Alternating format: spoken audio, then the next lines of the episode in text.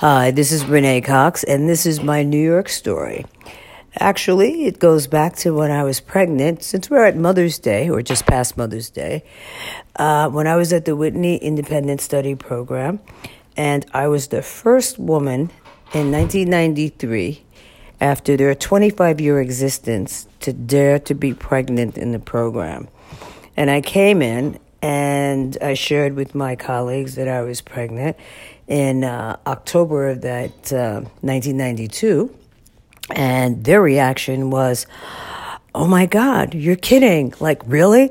Like, you're pregnant? Like, your career is finished. And I was just like, excuse me, how can my career be finished? I just started. You know what I'm saying? And I had done fashion for 10 years. And when I was doing fashion, everybody was very supportive. When I had my first child, they just didn't want me to break my water on their shoot. That was the only sort of, you know, humorous requirement.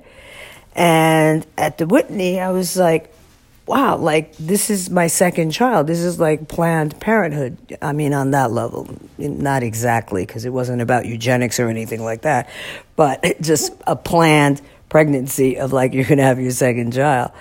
And then I came to find out this little horror that apparently female artists, when they would have curators come to their studio or something, they would have to hide their children and hide their toys and appear to look like they had absolutely no life whatsoever except for their art. Otherwise, curators wouldn't take them seriously.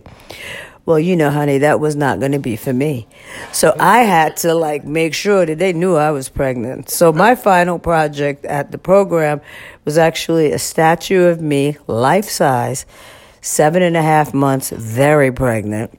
Because when I was pregnant, you know, I ate everything. So I ran up to 200 pounds almost, nose spread across my face, almost unrecognizable as Renee Cox.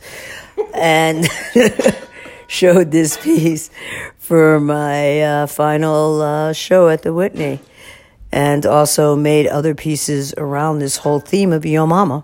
So, if that's how Yo Mama came to be, exactly. So the final show was the final show was the Bad Girls Show, which was back in I think 93, 94 at the New Museum, and it was best in show. Yeah. I love that. Ladies and gentlemen, Renee Cox and her New York story. All righty.